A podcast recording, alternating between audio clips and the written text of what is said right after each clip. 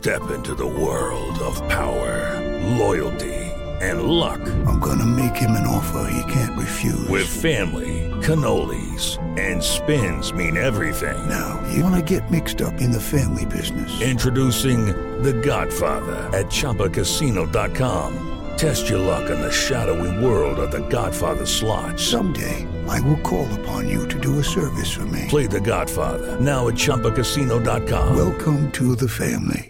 No purchase necessary. VGW Group. Void where prohibited by law. 18 plus. Terms and conditions apply.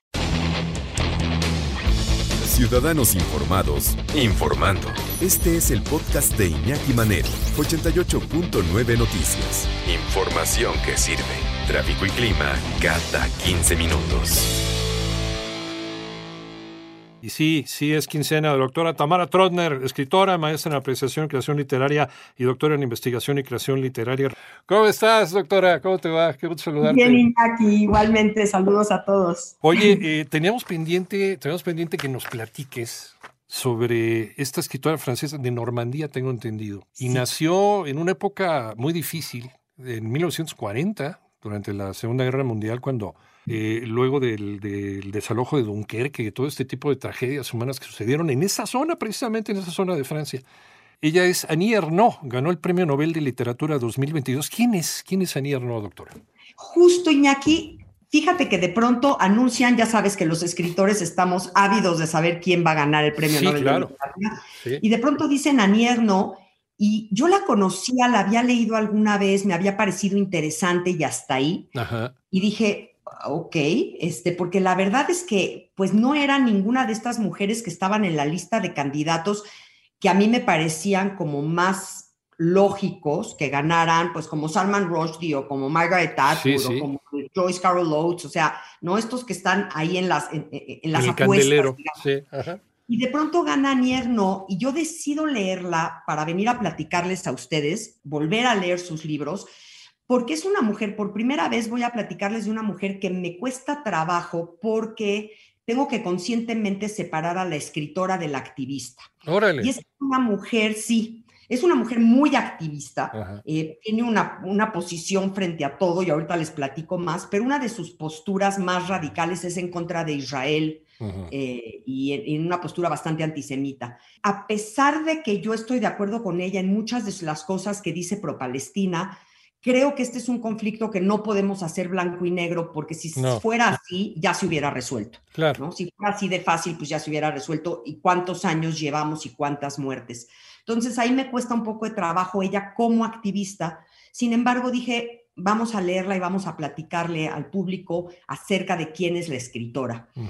Y sí, la verdad es que, bueno, el Nobel la reconoce por su coraje moral, dicen, y su virtud en la veracidad de la, como escritora. Casi todos sus escritos, todos los que yo he leído, que son cuatro, eh, son muy autobiográficos. Esta mujer realmente habla directo, sin tapujos, duro y a la cabeza de temas muy controversiales. Como dices, ella nace en 1940 Ujú. y entonces habla de toda esta generación de la posguerra, hay un libro maravilloso que se llama Los años, que si van a leer alguno les diría que lean ese, porque nos cuenta a través de fotografías, de momentos, de quién es el presidente, de qué levantamientos, de qué nos gusta comer. En Francia, pero, pero nos identificamos completamente, ¿no? Y cómo esta generación de la posguerra se vuelve pues muy consumista, importa más tener un refrigerador con dos puertas que una idea clara o una postura clara, porque pues han pasado por una y muchos de ellos por dos guerras, ¿no? Ujú.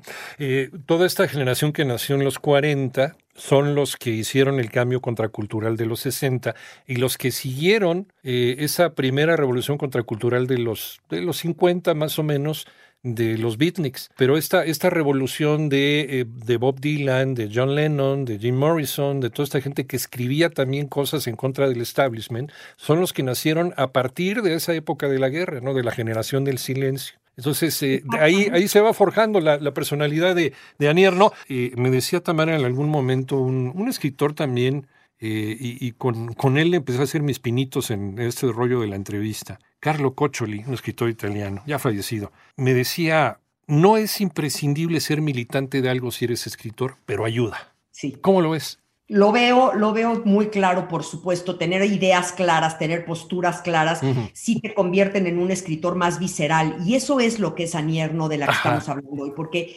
ella habla abiertamente y llama las cosas por su nombre. Iñaki puede hablar del aborto, puede hablar de la sexualidad, lo hace y, va en contra, digamos, de todas estas convenciones moralizantes, ¿no? Y, y las rompe. Y me gusta mucho porque a pesar de que tiene, bueno, una postura completamente pro aborto, sí. habla de cómo los anticonceptivos cambiaron la vida de estas mujeres nacidas en los 40 y que después se pudieron empezar a ejercer libremente su sexualidad, como lo habían hecho los hombres a lo largo pues, de, la historia.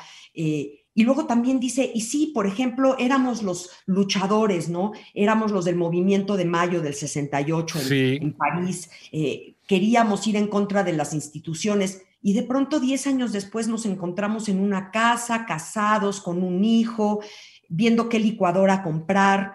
Y ella misma dice, yo misma me decepcioné de, de, mí misma y de nuestros jóvenes de la época, de no tener esta fuerza. Y, habla incluso de la indignación moral de los filósofos existencialistas, que todos seguían y, encendían el fuego de los jóvenes y después no llegó a nada me gusta eso, me gusta que sí es una luchadora, me gusta que sí es categórica en sus, en sus visiones, pero al mismo tiempo se da cuenta que muchas veces pues esto se va disolviendo con los años, ¿no?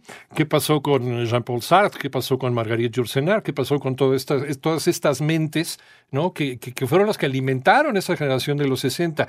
Pero muchos de estos activistas de los 60, como, como bien lo mencionas, terminaron trabajando para el sistema fueron reclutados por el sistema. Así pasó en México con muchos de los líderes del 68, así pasó en Francia con muchos de los líderes del, mayo del 68, así pasó en Polonia, en, Checoslovaquia.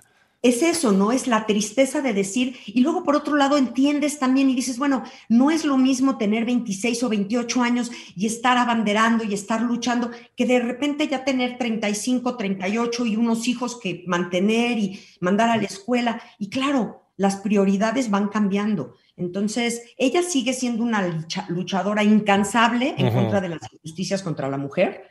Eso, de hecho, cuando la entrevistaron en el primer momento que se supo que ganó el Nobel y, le, hicieron una entrevista, su entrevista fue pro aborto, en contra de todas las injusticias contra la mujer, el derecho fundamental eh, que tienen las mujeres por la decisión sobre su cuerpo. Eso fue lo que dijo en el primer instante en que la entrevistaron. Es, es una mujer que a fin de cuentas sí ha mantenido como pues su, su, lugar, su visión. Sí, Sí, ha, sí, sido coherente con lo que ella siempre ha trabajado. Por ejemplo, ha estado como activista eh, para la cancelación del Festival Eurovisión en Israel o que, o que Israel no concurse en Eurovisión, en fin, ¿no? Para, para boicotear a Israel de muchas cosas, porque ella es, ella es eh, particularmente eh, parte de este, de este movimiento pro liberación de Palestina, de uno de tantos movimientos que hay, ¿no? Claro, y este es uno de los premios Nobel más controvertidos de literatura, precisamente por eso, porque muchos dicen es que le están dando un millón de dólares a una persona que trabaja con terroristas, que trabaja en pro del terrorismo, en contra de destruir un país. Entonces yo sí digo, bueno, puedes estar a favor o en contra de lo que sucede con Palestina, que además creo que no puedes estar a favor o en contra, tienes que estar por los dos lados porque las dos visiones tienen tantas verdades. Sí. Decir yo estoy a favor de una y en contra de la otra, pues te vuelve muy ciego. Radicalizas tu propuesta. Guíanos, ¿por dónde empezar a leer a este premio Nobel Anierno? Yo les diría que empecemos con Los Años, que es este libro del 2008, que te digo que nos da un panorama de todo lo que sucedió en Francia a partir de la posguerra. Es delicioso, está súper bien escrito es muy agradable. Hay otro que se llama Pura Pasión, que es realmente se lo leen en una sentada, son unas cuantas cuartillitas, y habla de la locura que podemos vivir los seres humanos cuando nos apasionamos por alguien. Esta es una mujer que se vuelve loca de amor por un hombre casado, se vuelve su amante y te describe con una veracidad esta locura y diciendo, así es. Además es muy autobiográfica también, entonces sin vergüenza, sin tapujos, te dice, pues esto es lo que es, pienso 24 horas al día en esta persona, mi vida gira en torno a esta persona, no puedo vivir sin él, lo quiero dejar y al mismo tiempo me muero si pienso en dejarlo. Vas leyendo y dices, híjole, caer en esta vorágine de pasión. Sí, sí, sí, sí, sí. Suena tremendo. Pero eso la humaniza, ¿no? Finalmente, ¿qué debe tener un escritor para ganar el premio Nobel de literatura? De acuerdo contigo, con una escritora como Tamara Trotner. Ay, Iñaki, es que yo quisiera decir que tendría que ser su literatura, sus letras, su pluma, la que lo lleve al premio Nobel de literatura. Sí. Sabemos que no es así. O sea, sabemos que a pesar de que sí son muchos los ganadores que tienen extraordinariamente buena pluma y, libros extraordinarios, o sea, pienso en Saramago, por ejemplo, pienso, no, en tantos, no quiero ni mencionar, ¿no? pero también pensamos en tantos ausentes, ¿no? Como Borges, sí, que dice, sí, sí, pues güey, o sea, si Borges no se lo ganó, ¿quién se lo va a ganar? O sea, Carlos Fuentes, ¿no? Que siempre peleó también el ganarse el Nobel. Carlos Fuentes, por ejemplo. Entonces sí creo que esta cuestión política manipula un poco la decisión. A mí no me gusta, pero creo que en el mundo ya tenemos que acostumbrarnos a que así es. Y, en todo, y entonces, con más razón, este premio dado a Nier no es todavía más controversial, porque si sí tiene que ver la política, le están dando pues un golpe durísimo a Israel. Sí, sí, sí, es, es machetazo, ¿no? A, Israel y eso hace que la gente voltee a ver la situación de Israel también. Claro, y yo creo que debemos voltearla a ver y de entender un poco el contexto completo. Hablar. Sí, sí, sí, sí, porque es muy fácil decir que se muera Israel, que se mueran los judíos, que, que no sé qué pero no es así de fácil, ¿no? Totalmente. No, ya, tuvimos momentos muy oscuros en la historia de la humanidad como para seguir radicalizando las posturas en lo que sea, de un lado o del otro. tal cual. Doctora Tamara Trotner, ¿dónde te encontramos? Iñaki, en todas las redes me encuentran como Tamara Trotner. Me va a encantar saber de ustedes y cuéntenme qué piensan de Anier, no de Israel y de todo lo que quieran. Léanlo, lean, vamos a leer sin falta a, Ani Ernaux este fin de semana para poder platicar con la doctora Tamara Trotner, a quien le agradecemos como siempre. Te queremos mucho. Gracias, hasta dentro de 15 días.